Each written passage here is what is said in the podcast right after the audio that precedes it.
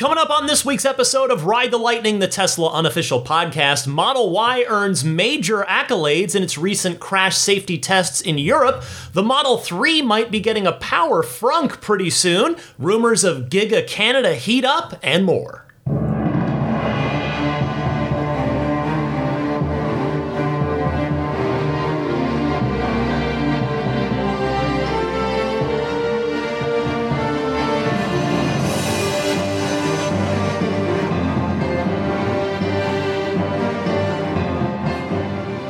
What's happening, friends? I'm Ryan McCaffrey joining you here for episode 371 of Ride the Lightning, your weekly Tesla unofficial podcast for September 11th, 2022. And I regret that I have to start this week's show with a correction and an apology. I incorrectly attributed the F. Elon Musk quote that I had brought back when I talked about that last week. That quote was from 2020. I attributed that to Lena Gonzalez, the California state senator that I was talking about last week, who is behind the push to get FSD declared to be unfair terminology that Tesla must change. As of this recording, Governor Newsom still has not signed or vetoed that bill that was passed by the California State Senate, so no update there as of now. However, the person that tweeted the aforementioned expletive at Elon Musk two years ago in the early days of the pandemic was Lorena Gonzalez, not Lena Gonzalez. So just two extra letters separate them, but they are two different state officials, and thus you can see how I might make that mistake, but it was still, quite honestly, a very journalistically sloppy mistake for me, a graduate of journalism school, to make, and I do want to sincerely apologize for that error. That said, I do I stand by everything I said. I think my point still stands in that I still think that Lena Gonzalez's whole another child killed, do we wait for another child? That quote I found very very disingenuous. They just came from two different people but not not one person. So again, I apologize for that. I, I take a lot of pride in trying to be very factually accurate on this podcast. I got that one wrong. I will uh, take means to not do repeat that mistake in the future. Uh, also, the Patreon backers who joined in last weekend on the monthly Patreon Zoom Hangout raised a very good point about my belief that I talked about on last week's episode that the 2023 Model 3 and Model Y that are rumored to be switching to the stalkless setup and, and thus a new steering wheel with push button uh, turn signal controls on it. I thought that, oh, it's going to be that Tesla semi steering wheel. Well, the semi wheel might be too big. So on that Patreon hangout, which is a video hangout, some a lot of us turn on our cameras and you can share your screen, which of course I was doing during this. We we pulled that up. We looked at the Tesla Semi wheel, the new one without stalks on it. And then we looked at the Model 3 and Model Y steering wheel, and the semi wheel does indeed look bigger. At the very least, it's bigger in a more kind of oblong way.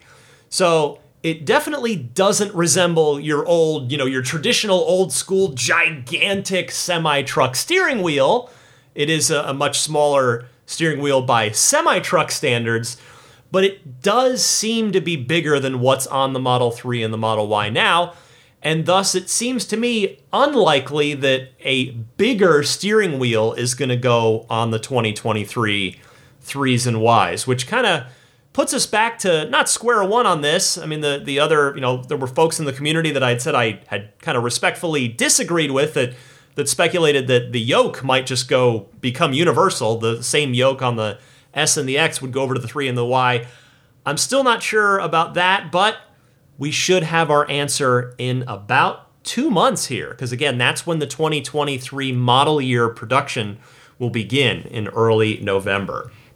And I have one more follow up from last week before we get going on this week's Tesla news proper. So, as you may have noticed, but you already knew about, the, the price of full self driving capability went up to $15,000 this past week. It went into effect Fortunately, though, I've been proven correct about my other comments on this from a couple of episodes ago when the announcement, the, the price increase was first announced.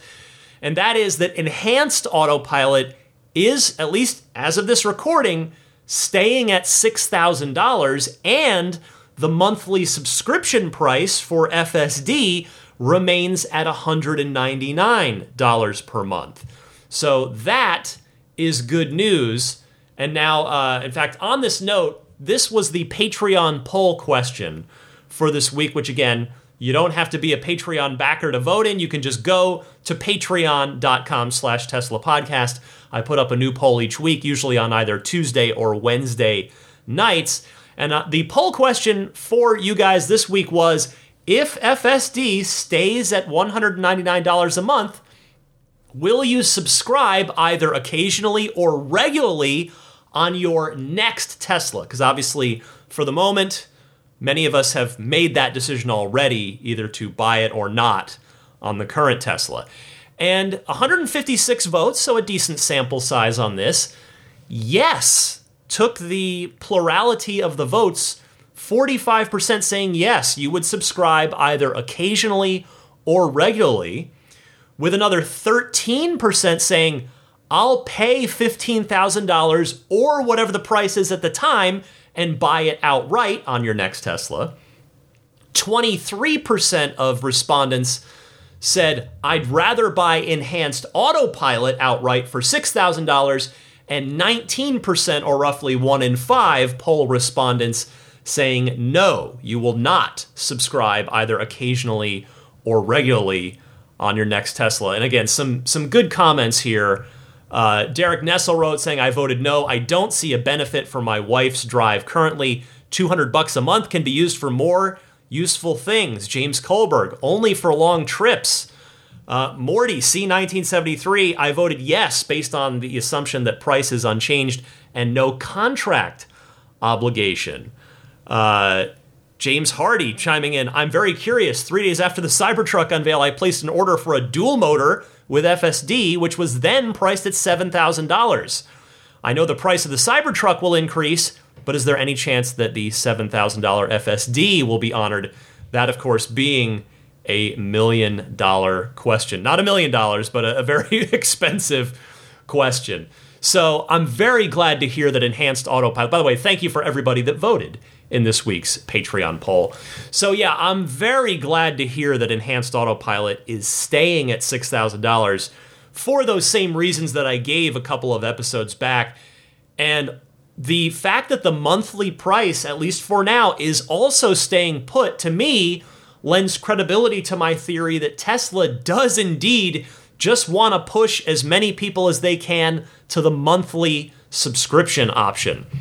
So, to uh, that that comment there by James Hardy. Here's hoping that Tesla does honor the seven thousand dollar pre-order price on full self-driving for those of you who have those early Cybertruck reservations that selected FSD back when you reserved. Uh, personally, being honest, I could see it going either way, but it seems like it wouldn't be worth the I don't know what the real word is, but the opposite of goodwill, let's just say bad will. I don't think bad will is a real word, but it should be. Uh, it seems like it wouldn't be worth the bad will that uh, for Tesla to stiff those few hundred thousand customers who selected that. It just uh, why not just let them have it. They put your put their faith in the Cybertruck, put down their hundred dollars years and years in advance. Keep them happy, keep them customers for life and honor that $7,000 Cybertruck full self driving pre order price. All right, uh, last little nugget before we get started with this week.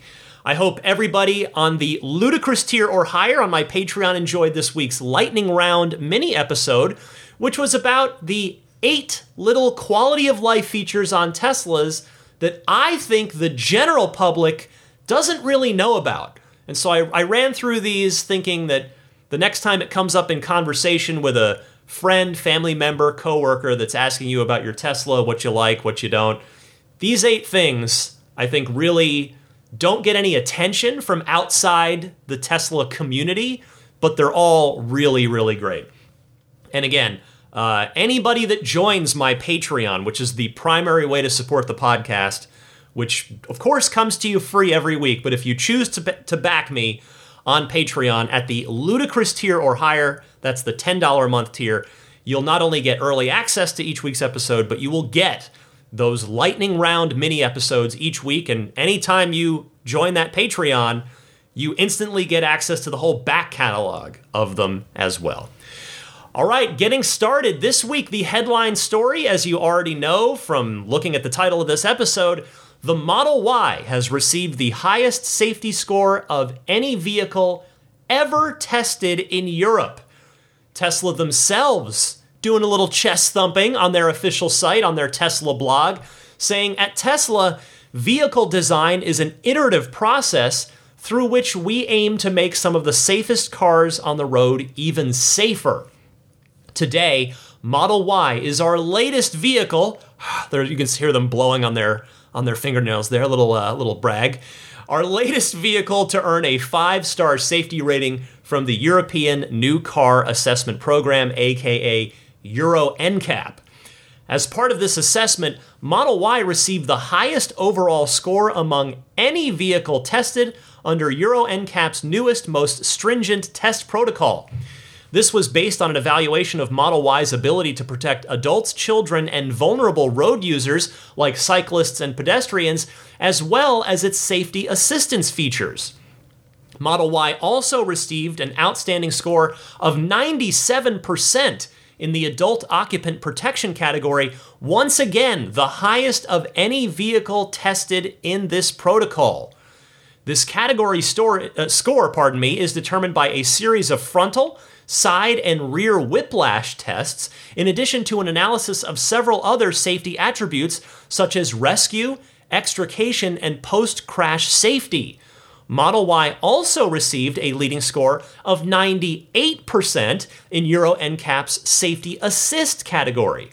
This result was achieved with Model Y vehicles equipped with Tesla Vision, our camera vision and neural net processing system that now comes standard in all Tesla vehicles delivered in North America and Europe. This score was a result that many did not believe was possible without using radar. Again, I feel like there's some there's a little bit of like passive aggressive humble brag in this. Tesla has seen the comments over time about vision only and the switch to it. And this is them kind of uh, just just flexing a little bit here. And well they've earned it. Anyway getting back to this excerpt from the tesla blog uh, this score uh, our team is dedicated to improving driving safety. Achieving some of the highest safety scores ever awarded doesn't give us pause, it motivates us to make some of the world's safest vehicles even safer. And then they note at the bottom one more little humble brag. This recognition comes alongside Model Y's five star rating from the Australasian New Car Assessment Program, ANCAP, which was also announced this past week. So it's like, by the way, we also got a killer report from from another region's crash safety rating, and we're just throwing that in as a footnote to this one. And I'll tell you, honestly, this right here is why, as I've talked about a bit here on the regular podcast and in a bit more detail on the Patreon Lightning Round mini episodes, that I am really keen on my wife getting a Model 3 versus anything else because this matters.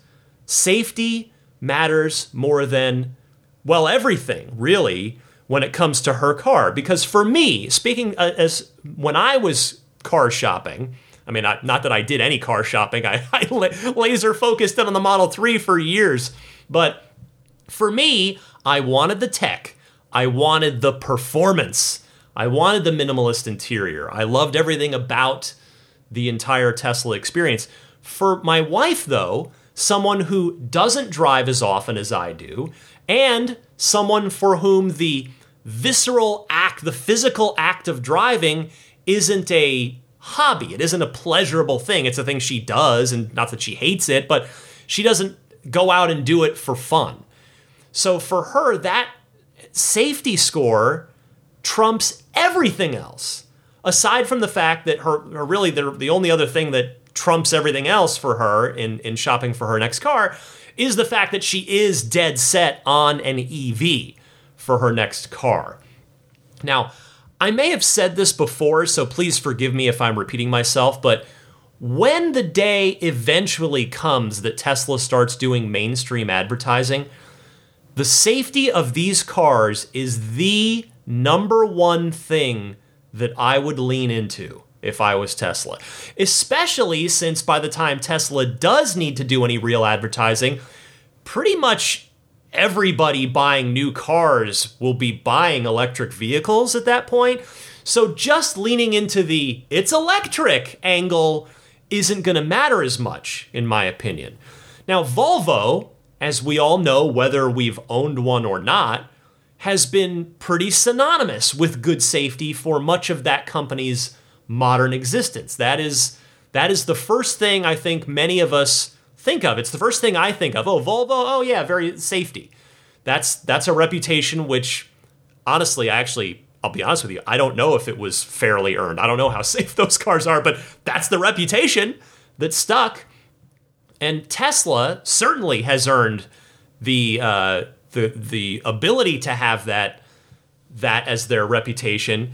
And again, I think if Tesla leans into it when it does come time to do some mainstream advertising and really start to get the word out about Tesla to the mass market that that hasn't really paid them any attention yet, that uh, that's that's the thing. That is the thing they should start their campaign with. I mean, there's a lot that they could emphasize.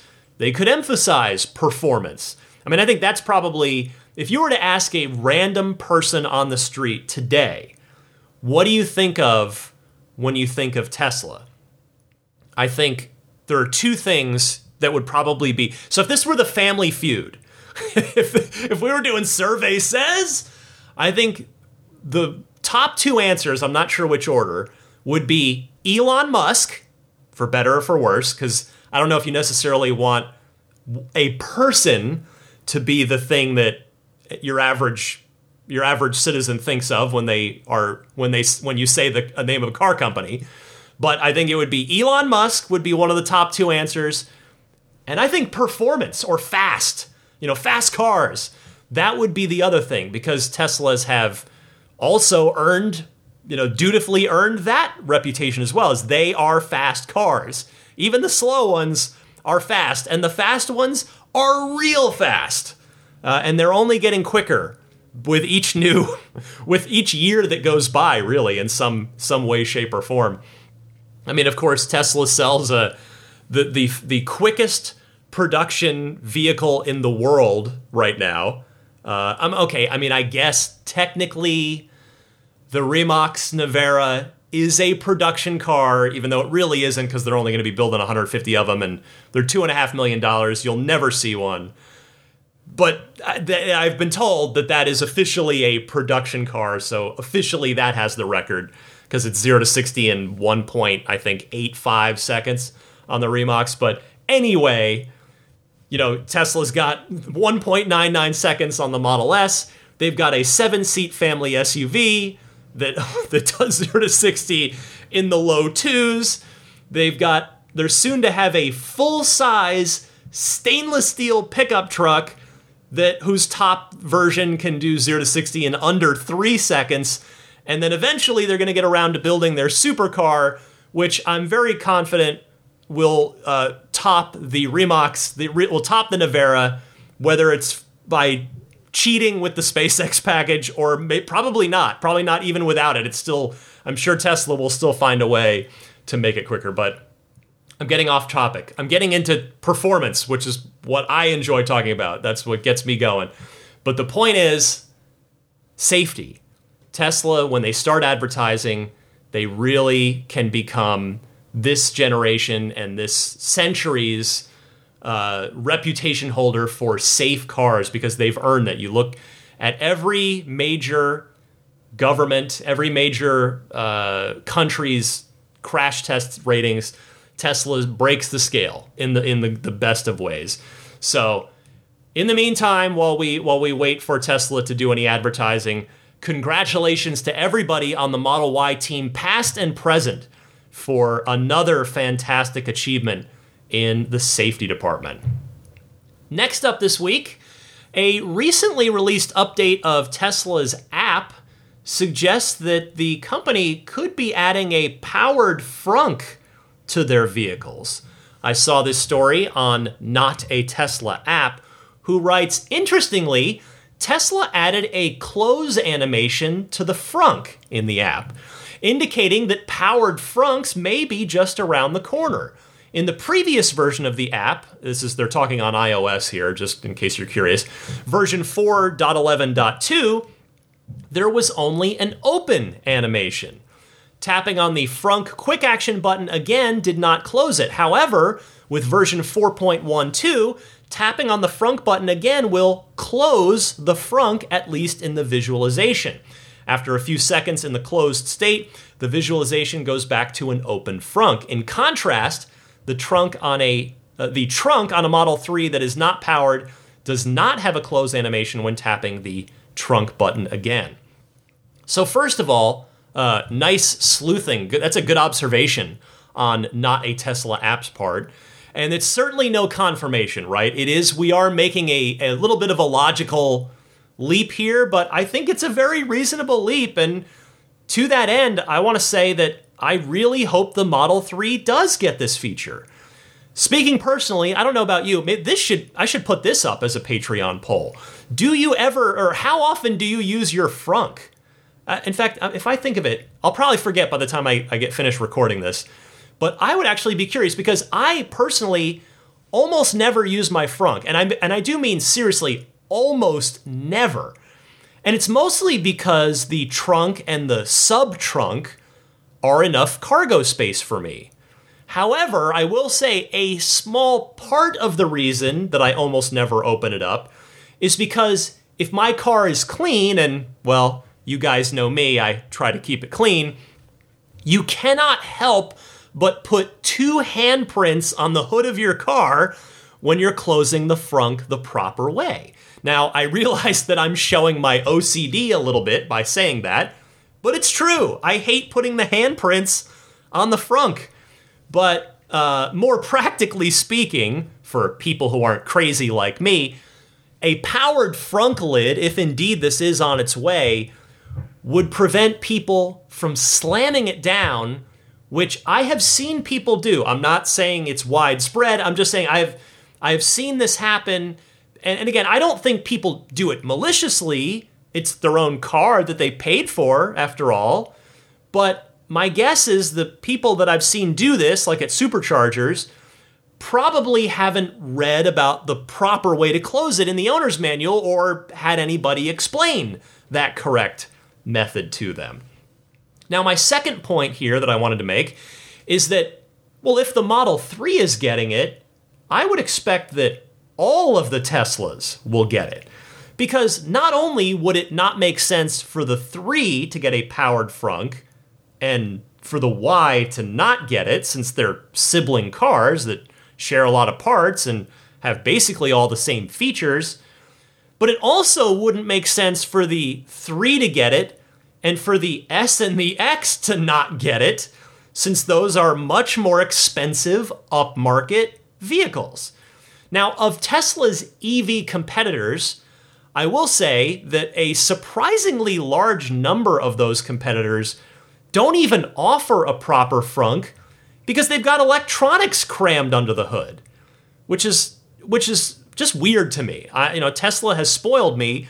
That space can, if you've efficiently packaged your car, you should have frunk space there. But anyway, of the other EVs that do have frunk space under the hood, the F 150 Lightning, the Hummer EV, the Rivian R1T, and now the just just starting to deliver now the Rivian R1S, the SUV, and the Lucid Air. All of those have a powered frunk, and it's great. And, and quite honestly, it's time for the Teslas to get this feature too. It is time. It has been way too long, and it's it's uh, you know these are not cheap cars. That's a feature that I think should be on there. Now, you can do it aftermarket but I was, I'd expect you know most people aren't going to kind of go to that trouble. But uh, it would be great to see Tesla include that as a factory standard feature. And if they do, I wonder if it's going to be part of the 2020, uh, excuse me, 2023 model year changes for all four Teslas, similar to that aforementioned strongly rumored new steering wheel and stalk delete that are rumored to be coming for the Model 3 and the Model Y on that model year changeover coming up in November. That's right around the corner. I mean, it's it's September 9th as I record this. So basically 2 months from now, we could see a couple of interesting changes on the 3 and the Y and with the case of this powered frunk if my theory is correct, on all four Teslas. Next up this week, more fun stuff. A Canadian minister has confirmed talks with Tesla about a factory. So here is Reuters following up on the, shall we say now, Giga Canada story that I talked about a few episodes ago. Reuters writes Canada Industry Minister Francois Philippe Champagne said on Wednesday he was talking to many automakers, including Tesla, about establishing more production in Canada. Quote, Canada is becoming the green supplier of choice to the auto industry and the aerospace industry, and that's certainly what I'm proposing, Champagne told reporters in Vancouver. Says, yes, I'm talking to them in response to a question about reports of Tesla looking to build a factory in Canada. Quote, I'm talking also to all the automakers around the world. So that seems like a, a kind of a political way of trying to not make it too much about Tesla there and and kind of you know pull back the curtain on discussions that are no doubt ongoing by saying, "Oh, well, we're talking to everybody," and and I'm not saying that the minister is lying. I'm sure there is a lot of uh, communication going on that that the Canadian government wants to bring a lot of manufacturing and industry from the automotive space into Canada, but this is now the most official confirmation that you can possibly get short of Tesla themselves also confirming the discussions that, in fact, yes, discussions about a possible Giga Canada are happening. Now, granted, these talks don't guarantee anything. There's certainly a very reasonable chance that they're unable to agree on terms, whether that's tax breaks or other incentives that Tesla would be trying to negotiate for. But I, for one, am optimistic that this will get done and we will get a Giga Canada. I mean, the government is clearly motivated to bring Tesla there. And logistically, Tesla, I would think, would favor a factory in the Toronto area, given its proximity not just to major Canadian cities like Toronto, of course, itself, Montreal, Ottawa, etc., but also the proximity to the northeastern US and the Midwest US states as well. Plus, there's a lot of talent. There are a lot of great uh, colleges, and th- there's a ton of talent there in Toronto as well. So, personally, I think the next Gigafactory is either going to be this one, Giga Canada, or a second one in China, which I know I've been saying for a while. But that is where I would put my money as the next site to break ground. As you may remember, Elon recently suggested that we might learn the identity of that next site by the end of this year. So, given that it's already September, it won't be long now. Place your bets. Uh, next up this week, if you're listening to this podcast, you probably are not someone that would deny the existence of anti Tesla FUD, aka our old foe known as fear, uncertainty, and doubt. But perhaps there are people in your life who don't believe you. If you're ever discussing Tesla and you happen to bring up some bit of misinformation, or maybe they do, the person you're talking to does, and you can't seem to convince them that it's not ridiculous and it's not true. Well, here is a real headline that someone had to write in the year 2022 with Tesla being one of the most valuable companies in the world, valuable car companies. Uh, they're on track to become one of, if not the biggest car company in the world by volume in the next decade. But this is a real headline that had to be written in 2022 that I feel sums up the state of FUD against Tesla. Uh, I saw this on Teslarati, and the headline is AXA Insurance says sorry for faking Tesla battery fire. Yes, an insurance company faking a Tesla battery fire. You did hear that correctly. That's that's crazy. So take a listen to this story. Teslarati writes Recently, the company was on a mission, meaning uh, AXA Insurance, was on a mission to prove that Tesla batteries can catch on fire and simulated a test on public streets. The test involved a Tesla Model X, uh, excuse me, Model S, pyrotechnics, but did not involve the batteries, the main object they were trying to prove would catch on fire.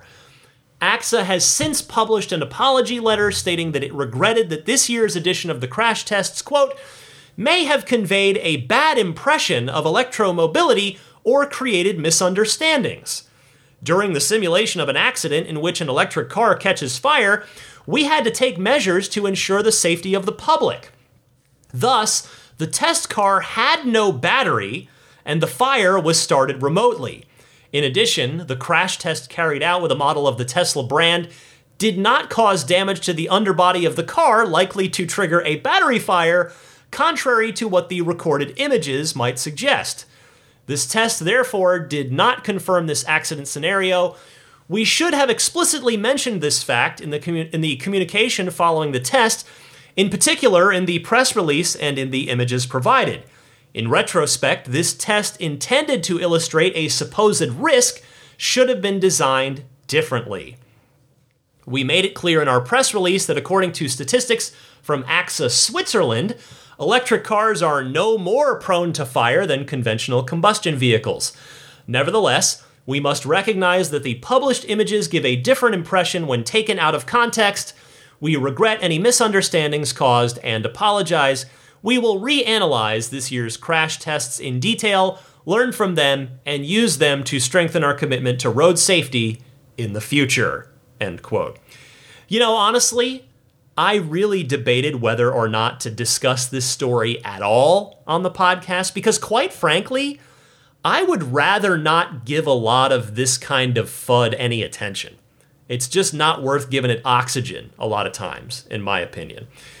But this one was so egregious, so obviously ridiculous in, both the idea and the con- the conception of this at the idea phase to the execution of it, and honestly, almost comical in in that they actually went through with this, and then of course had to apologize when they easily got caught for faking it. That I thought you'd find it useful when talking to Tesla skeptics in your own life, or best case scenario, if you thank hopefully do not encounter Tesla skeptics in your own life, you might just get a laugh out of this because I sure did. I mean, this is so over the top ridiculous. And, and guess what? Uh, I would suspect that this test, note the heavy air quotes there, I would suspect that this test backfired and that any Tesla owner that has AXA insurance available to them and hears about this little this little stunt probably going to go with a different insurance company because I know I sure would. I would run I would run in the opposite direction of AXA insurance after something like that. Uh, finally, this week, our resident Tesla community supercharger sleuth I think actually we got to we got to come up with a more official title for Marco RP. Maybe Supercharger Super Sleuth, I think, rolls off the tongue a little better. Marco RP has put together a report on Drive Tesla Canada on four massive new superchargers coming to California. And if let me I'll just pause right here to say I know not all of you are in California. A lot of you are, but if you think gosh, why is Ryan doing another California supercharger story. It seems like he does these like every quarter. Well, A, hopefully it's not that often. But B, uh, it's this next part I think that makes it interesting and worth passing along to you. So, uh, this these new these four new superchargers coming to California includes the soon to be new record holder for biggest supercharging station in the world. So on Drive Tesla Canada, Marco writes one of the funding programs for EV charging infrastructure is the California Energy Commission's Clean Transportation Program Rural Electric Vehicle Charging. Whew, that's a mouthful. The main goal of this program was to provide better charging access in underserved rural communities. Overall, the CEC received a total of 28 applications, and funding was granted for 17 of them. Tesla filed four of those applications and received maximum funding on all four. With a maximum amount of 1.6 million per project, this is no small thing.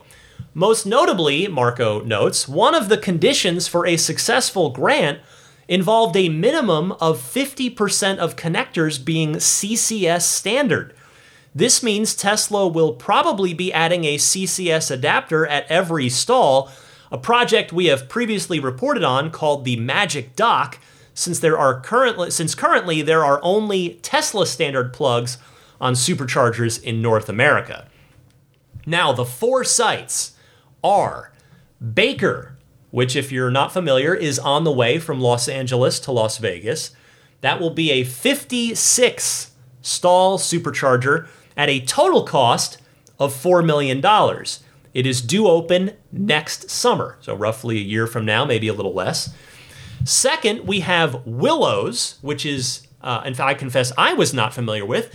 It's north of Sacramento, so way up in northern Northern California. Marco notes out of the four cities Tesla received funding for, Willows is the only one which doesn't have an active supercharger in the immediate vicinity. That said, the first location in the city might even become the largest supercharger in Northern California. According to Tesla, the Willow site will have 100 supercharger stalls. Total cost $6 million due open in late 2024. So still uh, two years away on that. That one is further out on the on the planning docket. Third, we have Barstow, which again, if you're not familiar, that's also between Los Angeles and Las Vegas. This one, 100 stalls, a $4.5 million project, due to open in winter of 2023, which of course leaves me wondering well, wait a minute, does that mean the beginning of 2023, like winter, meaning just like December 2022 to March 2023, or is it the end of 2023 heading into 2024? Not sure about that. But here's the headliner in Coalinga, which is already home to Harris Ranch. Harris Ranch was one of the first supercharger sites and one that I've talked about on this podcast before because, as Marco notes, as we speak, is about to open its expanded 98 stall version. Tesla is doubling down here more than literally by planning a 164 stall supercharging station in late 2024. Total cost $8 million. So, I have to say, I applaud Tesla for continuing to try and stay ahead of supercharger demand in what is the by far most Tesla-tastic state in the United States. Personally, I have not done the drive from San Francisco to LA in over a year now, but I imagine that if you were to do that drive once a year, you'd probably notice an incredible increase in the number of Teslas that you see on Interstate 5 in either direction, which is uh, I 5 is the main corridor that runs between San Francisco and Los Angeles. Now, granted, only one of these four that I just told you about, the aforementioned biggest one in Coalinga, is an I 5 project. The others cover the other big arteries in California, but uh, I'll tell you, I I'm trying to picture 164 cars at the Coalinga location on a busy holiday weekend. Like, say, Thanksgiving weekend, when there's a lot of people driving to see family. That's always when superchargers are at their busiest. I mean, you talk about just picture that 164 cars. Just picture it full. Like, because that's what happens at, at even the biggest supercharging stations here in California on these big holiday weekends. They get full. There's a lot of people, uh, you know, taking the road trips and going to see family. So, man, a parking lot, a supercharger lot full of 164 Teslas would be, wow, that would be a sight to see. And I guess we're going to see it in a couple of years. Now, uh, on the back of that, you talk about a big opportunity for a quick service business to come in and set up shop. I'm talking convenience stores, fast food restaurants. Heck, if I were a local car detailer, you might want to get in there, come in and offer to clean people's cars, like do a quick clean while they charge up. I mean, there's a lot of opportunity with these gigantic supercharger stations uh, everywhere, but certainly, you know, these these four we're getting in California, big opportunity for uh, for some businesses on this. Now, I've been to the 56 stall Firebaugh supercharger a few times, and that one's pretty cool to see with all the stalls. Now, that one also has solar canopies, so they're providing shade and providing power, some of the power for the supercharging station as well, which is pretty cool. But I'm picture I'm trying to picture one that's almost almost triple Firebaugh. Not quite, but pretty darn close to triple Firebaugh. That's gonna be wild. And you love to see it, and we're gonna see it. All right, that's everything I've got for you in the world of Tesla news for this week. But stick with me, I will be right back with the Ride the Lightning hotline, your pro tip of the week. But first, a quick word from xcelerateauto.com.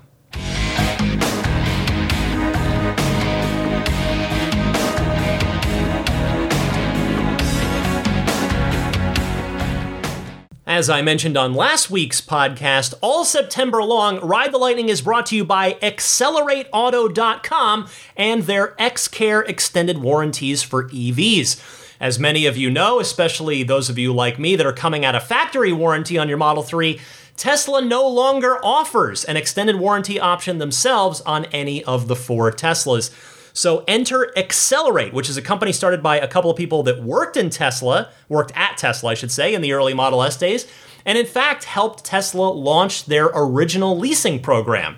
These guys are also longtime Tesla owners themselves. I had a nice conference call with them before uh, I agreed to this this uh, little advertisement here, and it was great to talk to them. Xcare is built specifically for EVs and offers coverage for up to 10 years. That's not their only option, but up to 10 years, up to 175,000 miles with a $100 deductible. Now, by design, it mirrors Tesla's own, now discontinued, extended service agreement coverage.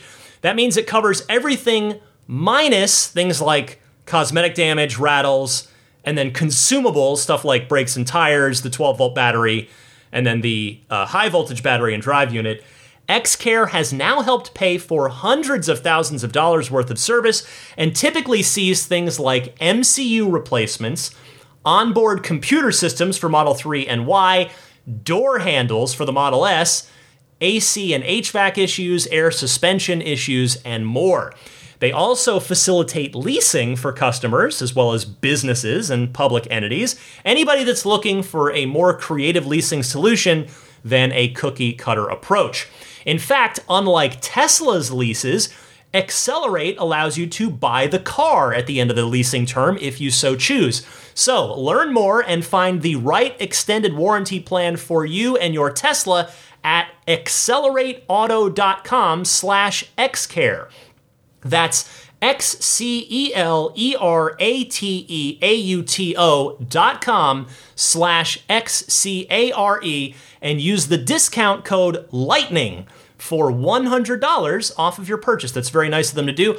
I have an, a policy myself now. I've signed on, so check it out.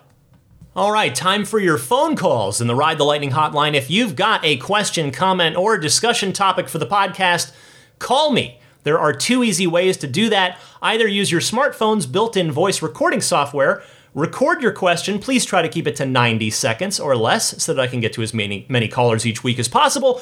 Or take that same 90 second or less call and just leave a message on the Ride the Lightning hotline.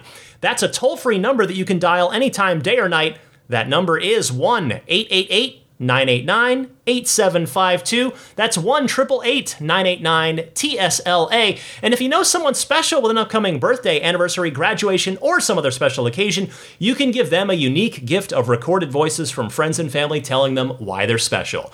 The recordings can be podcasted or put onto a keepsake. Visit lifeonrecord.com to learn more. And a quick note here to Derek from Arizona. I tried to listen to your call, Derek, but unfortunately it broke up quite a lot. So if you'd like, feel free to call back and try again. But we will start it this week with Chuck from California. Hey, Ryan, it's Chuck from California. I have a Model Y long range ordered. On the app, it shows my scheduled delivery between a window of November 12th through December 24th. The obvious question is is there any way I can push that back till after January 1 to get the rebate? Uh, appreciate your show and all your efforts. Look forward to your comments. Thanks. Bye bye. Good to hear from you, Chuck. And yes, this is the $7,500 question, isn't it? Last I knew, you could defer your delivery one time before being tossed out of the line altogether, but I'm not sure if that's still the policy. Obviously, there will be a lot of people in your position at the end of this year. My advice would be to communicate with your delivery advisor once you are assigned one, which is going to happen closer to, closer to your delivery window. Good luck to you, and please feel free to report back on how that goes. Next up on this same topic, Tyler from the greater Boston area. Hey, Ryan, keep up the great show. This is Tyler calling in from Greater Boston, uh, a longtime listener. I just wanted to put a request out there in case anyone from Tesla is listening. So, as we know, lots of people may want to delay their delivery until 2023 if there's any chance their financial situation and their vehicle may be eligible for the tax credit. So, rather than customers and delivery personnel spending an increasing amount of time messaging each other to either delay delivery, or threatening cancellation if customers don't take delivery, I have an idea. A one question pop up for those awaiting delivery in the Tesla app. Do you want to defer your delivery to 2023? There'd be two choices no, deliver ASAP, or yes, I may be eligible for a 2023 tax credit. This way, people who don't care about the tax credit can be at the beginning of the queue and Tesla could arrange more exports if they need to, and it could also improve the customer experience.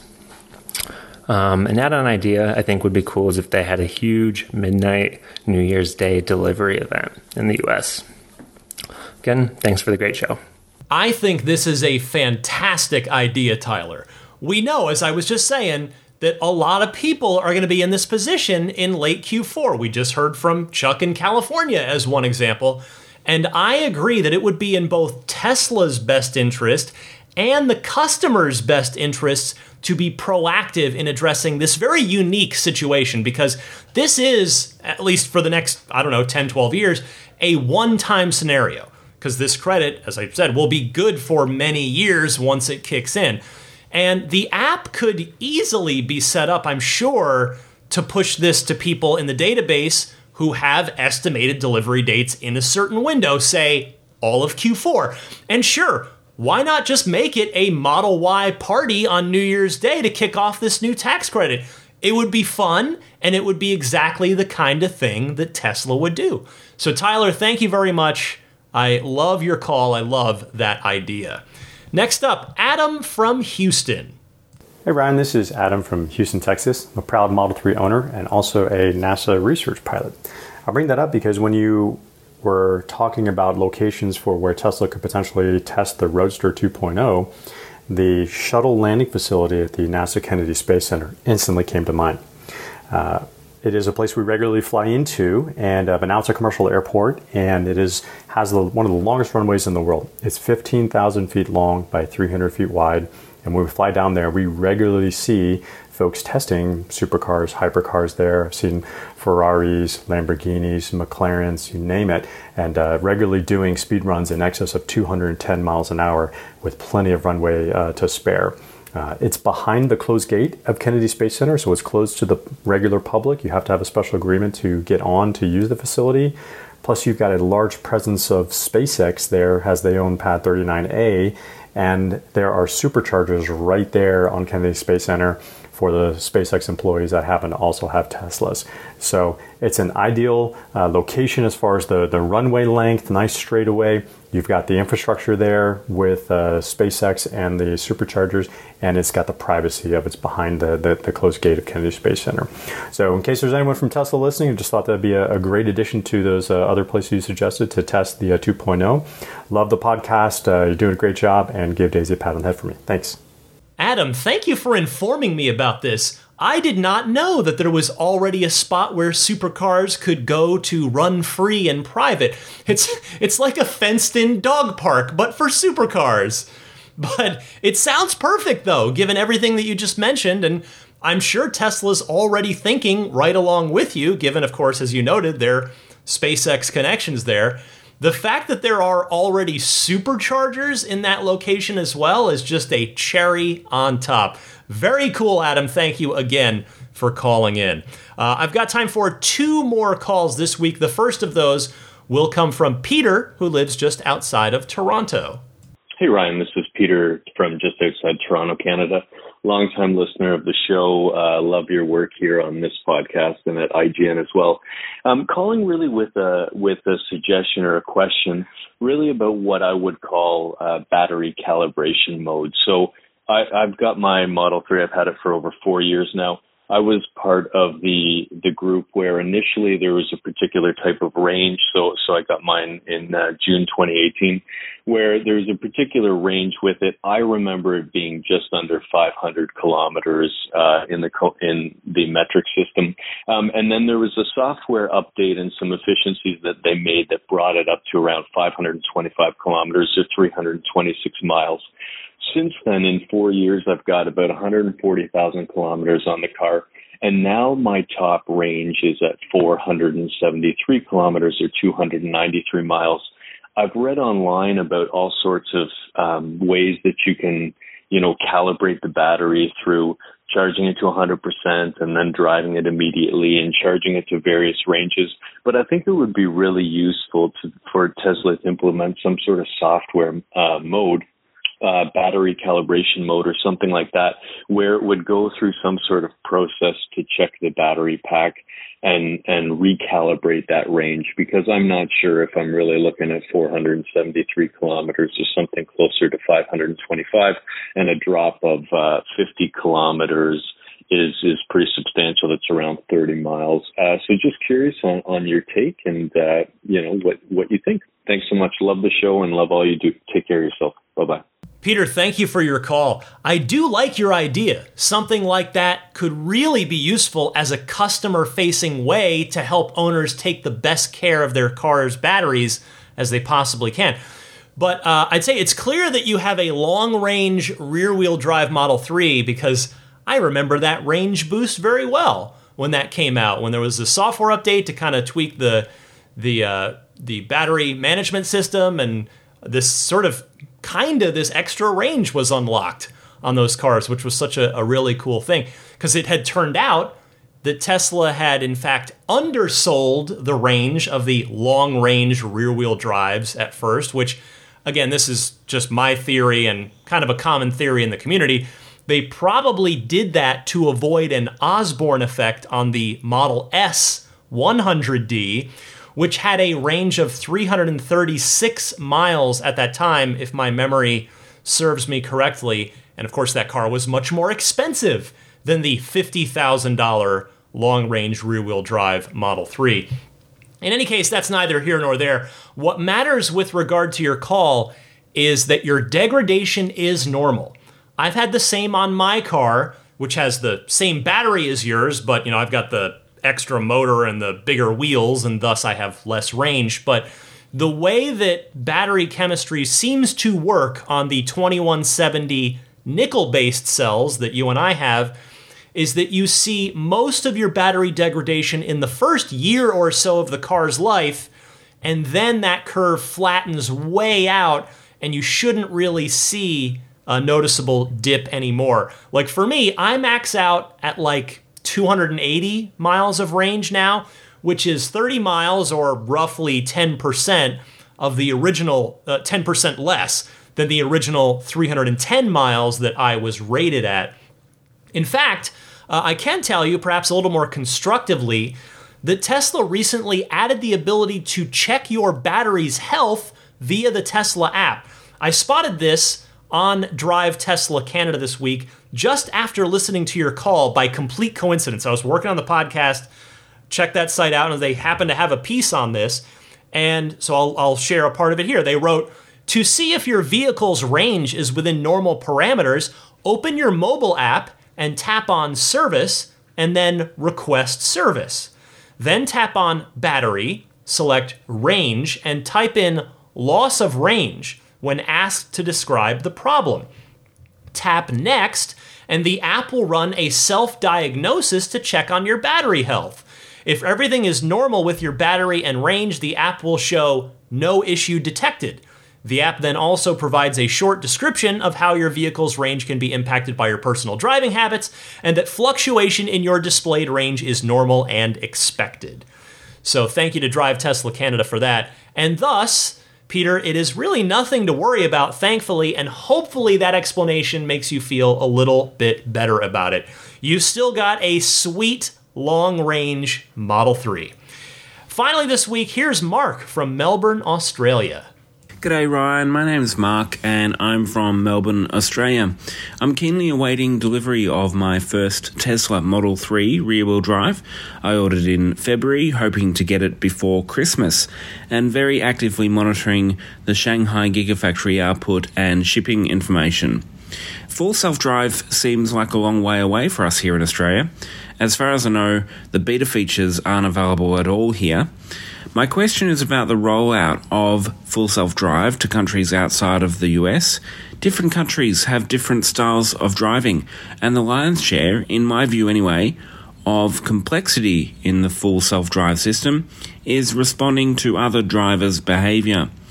The improvements of the .69 release seem to be a big step forward, but can we assume that when FSD is quote solved unquote in the US, will it be immediately be uh, translated to other countries? Simple differences like driving on the left versus the right hand side of the road, or more complex things like the design and quality of lane markings and driving behavior in more densely populated cities. Do you think these things will be, quote, solved, unquote, on the current FSD's trajectory?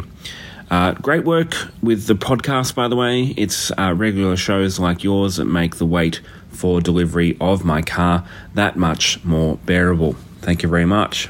Mark, I appreciate your call. Hang in there on the wait because the worst, again, big ol' air quotes, worst part of Tesla ownership is waiting for the car to be delivered after you've ordered it. But as I always remind people in this position, once you have your car, you will forget all about the time that you waited. I went through the same thing. I waited a long, long time to actually have the design studio open to me to configure my performance Model 3. And then after I did, it was two months wait to get the car for me, which I know uh, two months is is nothing compared to what you did. But you've, in any case, to address your question, I would just urge patience with regard to the FSD beta, and of course, with FSD in general. I mean, honestly, you know, it took Tesla quite a while just to expand the FSD beta to Canada, a territory whose roads and rules on those roads are pretty similar to those here in the United States. Things get a decent bit trickier once you flip over to right hand drive and start to factor in all of the unique signs and things in places outside of North America. Now, you didn't mention if you ordered FSD on your car or not, but if you did, again, I would I would just preach patience which of course you're already exercising quite a lot of patience waiting such a long time for your car in the first place. Mark, I hope it arrives soon. Thank you so much. And thanks to everybody that took the time to call in. I will get to more phone calls next week. Keep your calls coming. I gave you the call in instructions at the top of the segment, so refer back to that if you would like to dial in. But stick around, be right back. I've got your pro tip of the week and more coming up next. This is Steve Downes, the voice of Master Chief Sierra 117. You're listening to Ride the Lightning, the Tesla unofficial podcast. You know, that Cybertruck looks a lot like a warthog, doesn't it? Master Chief, out.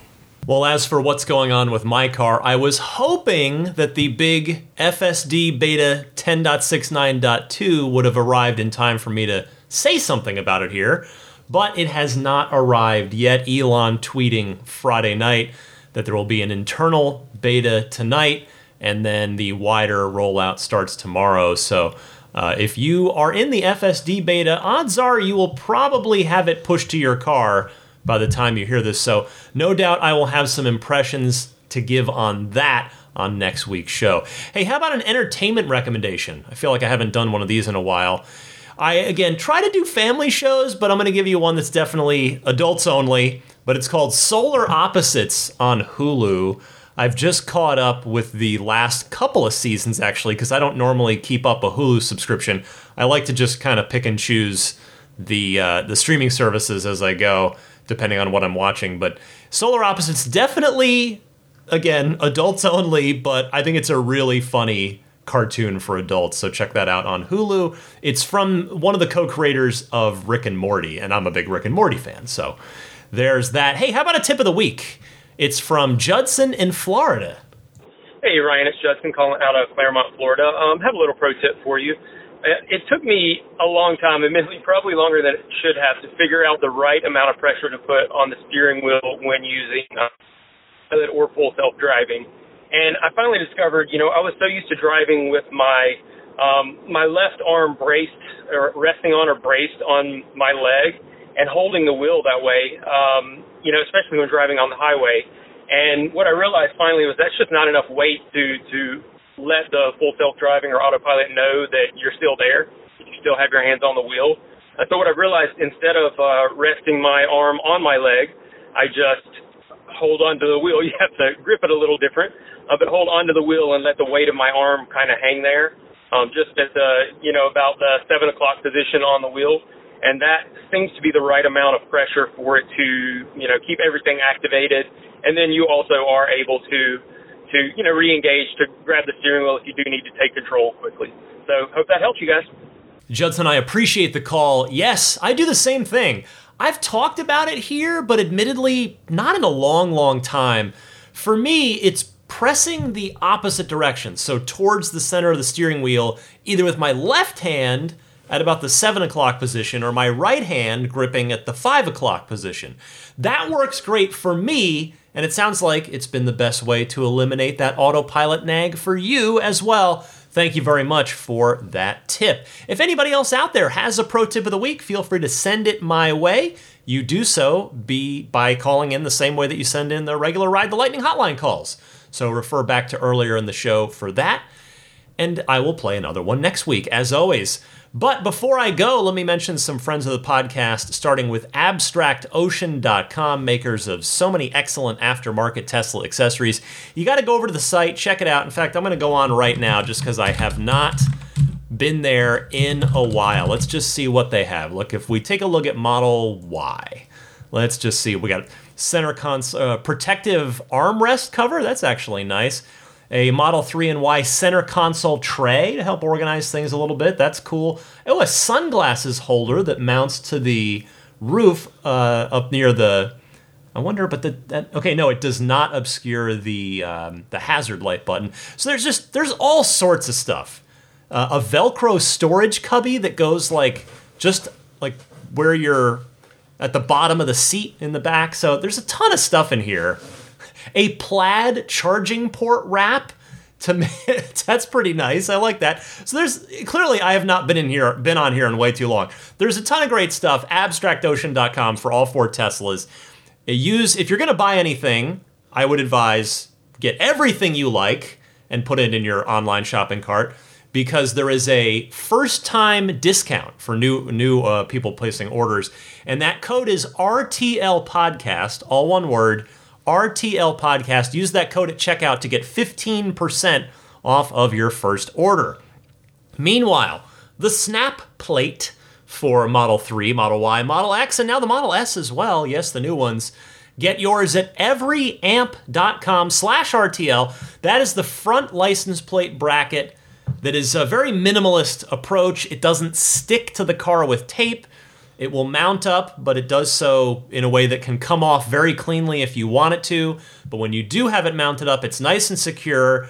It, it's very minimalist. It blends nicely with the front end of the car, leaves no unsightly hardware behind when you take it away. So make those fix it tickets go away for those of you who, like me, hate having to use a front license plate. Budget Safe Solar. They want you to contact them today if you have the slightest interest in installing solar on your home or business property. Why? Because tomorrow your neighborhood may have reached its circuit capacity and not be able to handle another customer supplying the aged infrastructure until repairs are completed in who knows how many years from now. So don't get shut out because you thought that unattractive roof had another year left in it. Visit them today at budgetsafesolar.com. Use the referral code RTL. I humbly ask if you do end up proceeding with a solar installation, please use that code RTL. Uh, for me, no update on the on my budget safe solar installation. We've signed the actually I guess we signed the contract. That's an update, but there's no kind of meaningful update for me to comment on for you guys to uh, talk about how this process is going. But we, yeah, we're we're moving forward. It's going to happen. So now it's just a question of when. So I will keep you updated as it goes. Immaculate Reflections. What a wonderfully talented detailer.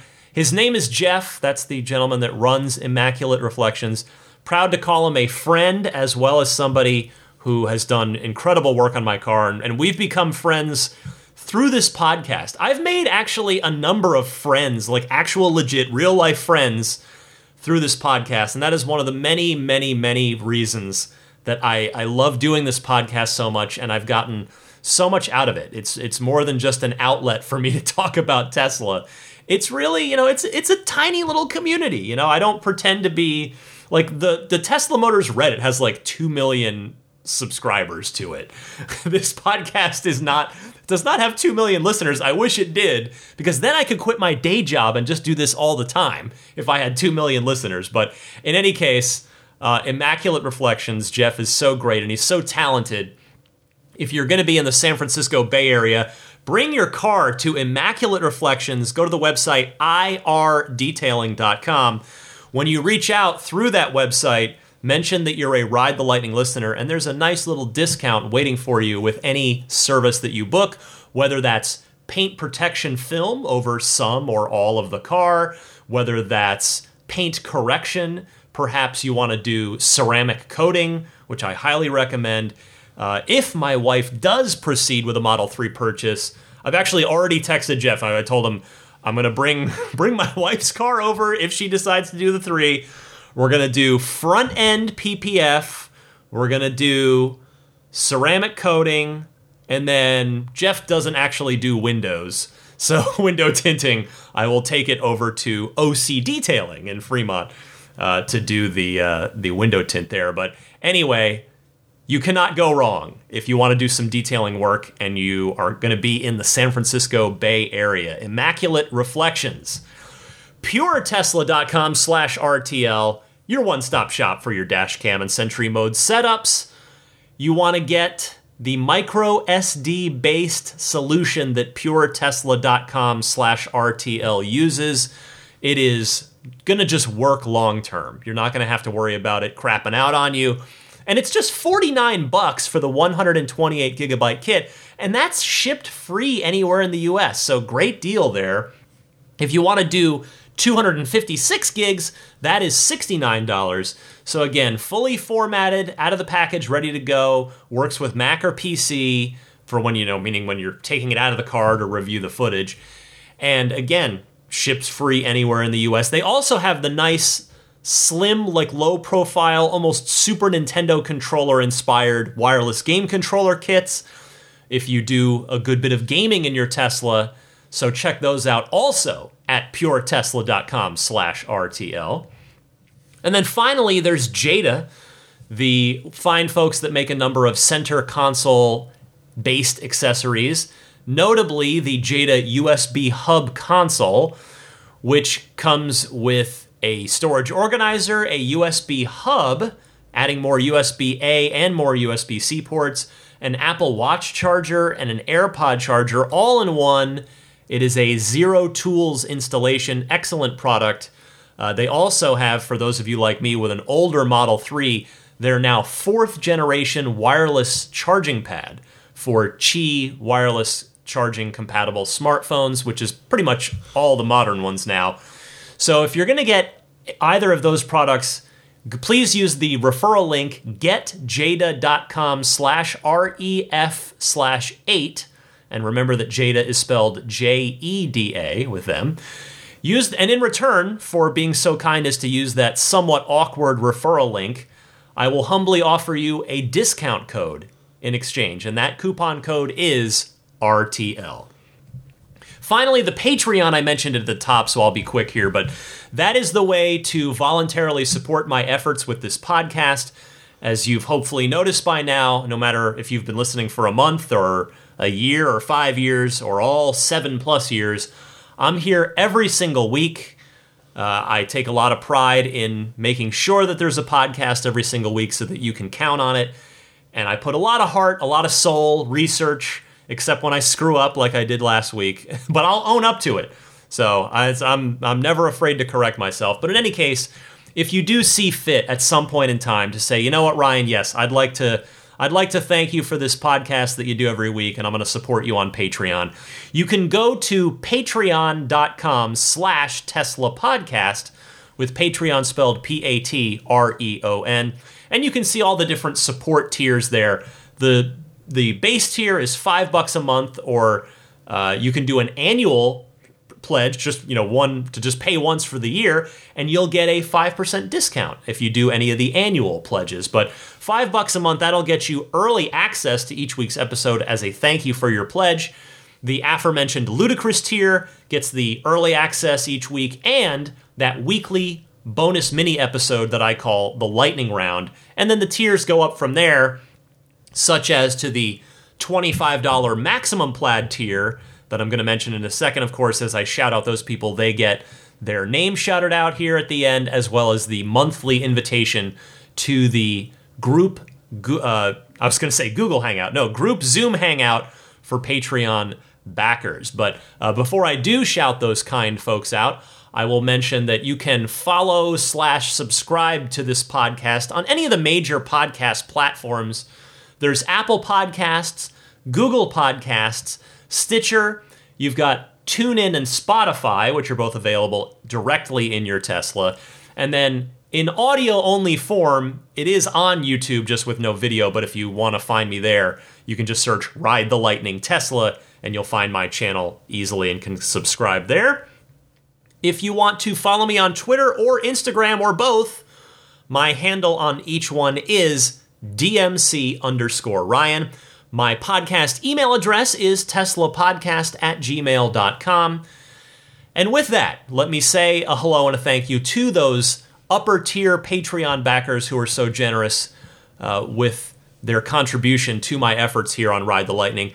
Let me start with those Maximum Plaid backers. They are Jonathan Wales, Cameron Clark, Daniel Grummer, Seth Capello, Nick and Tony, the Galpin family, Ryan from Las Vegas, Darren Nickel, Kaz Barnes, Ulrich Lassa, Brett Libano, Patrick Wisneski, Gil Cabrera, Watley, Eric Brown, Mark Eversole, Todd Badger, Joe Edgel, Kevin Yank, the Tesla Owners Club of San Joaquin Valley, Michael Williams, Will Stedman, Mait Suaru, Derek Nesselrote, Justin Perez, Jeremy Harris, Chris Beach, Tom Mills, Alex Brim, Tyler Smith, Corey O'Donnell, Matthew Graham Droneberger, Scott Gillis, Aaron, John Cody, Andre Kent, Joel Sapp, Kim Bay, Paul Casarino, Richard Corley, Chris Osborne, KB, Matt Asbury, We Drive Tesla EV Luxury Car Rental in Oahu, HaloBengals.com, Chris Pratt, and Ken Epstein. And then the plaid level supporters who are, you know, that the plaid level is gone, but grandfathered in uh, are these folks that have been kindly backing me at the plaid level for a while. They are George Cassiopo, David Brander, Logan Willis, Jason Chalukas, Tim Hyde, Peter Chalet, Logan Willis, Jason Chalukas. Wait, did I did I just screw that up? Yes, let me try that again. Eric Randolph, Dory and Steve Guberman. Yeah, it's late. I'm, I need to go to bed. Jeremy, the Tesla owners of Taiwan, Ron Lee, Charlie Gillespie, David Perella, Dennis Peak, Jeff Angwin, Chase Cabanillas, the Lydia family, Aaron Altschul, Jared Brown, Jerome Strack, Jamie Dalton, the Tesla Owners East Bay Club, Mike and Barbara from Louisville, David J. Howes, Travis Krenzel, Matt Nixon, the Tesla Owners Club of Wisconsin, Jonathan Zalesny, Ish, not Elon Musk, T. Kirk Lowry, Peter, and the Bear Boys. Oh, pardon me, two more. The Bear Boys of Colorado and Raven Wolf Retro Tech.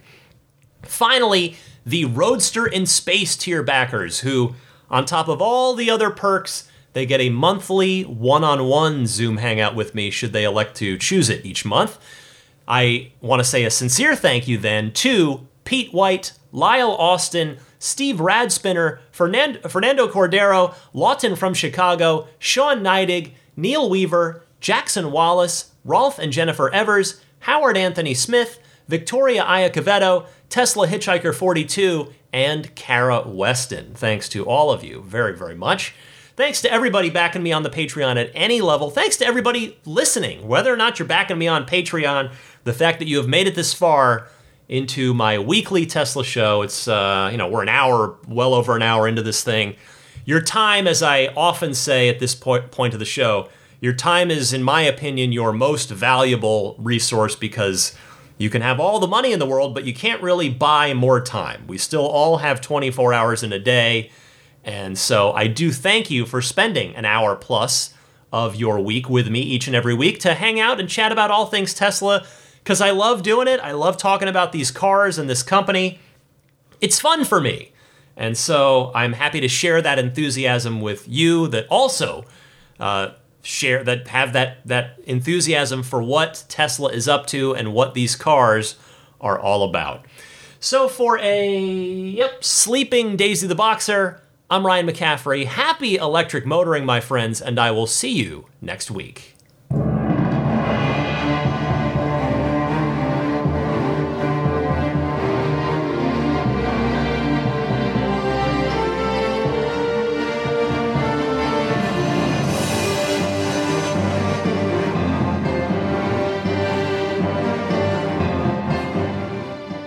I mean, I think a Tesla is the most fun thing you could possibly buy ever.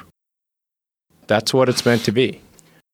Our goal is to make it's it's not exactly a car. It's actually a thing to maximize enjoyment. It's maximum fun.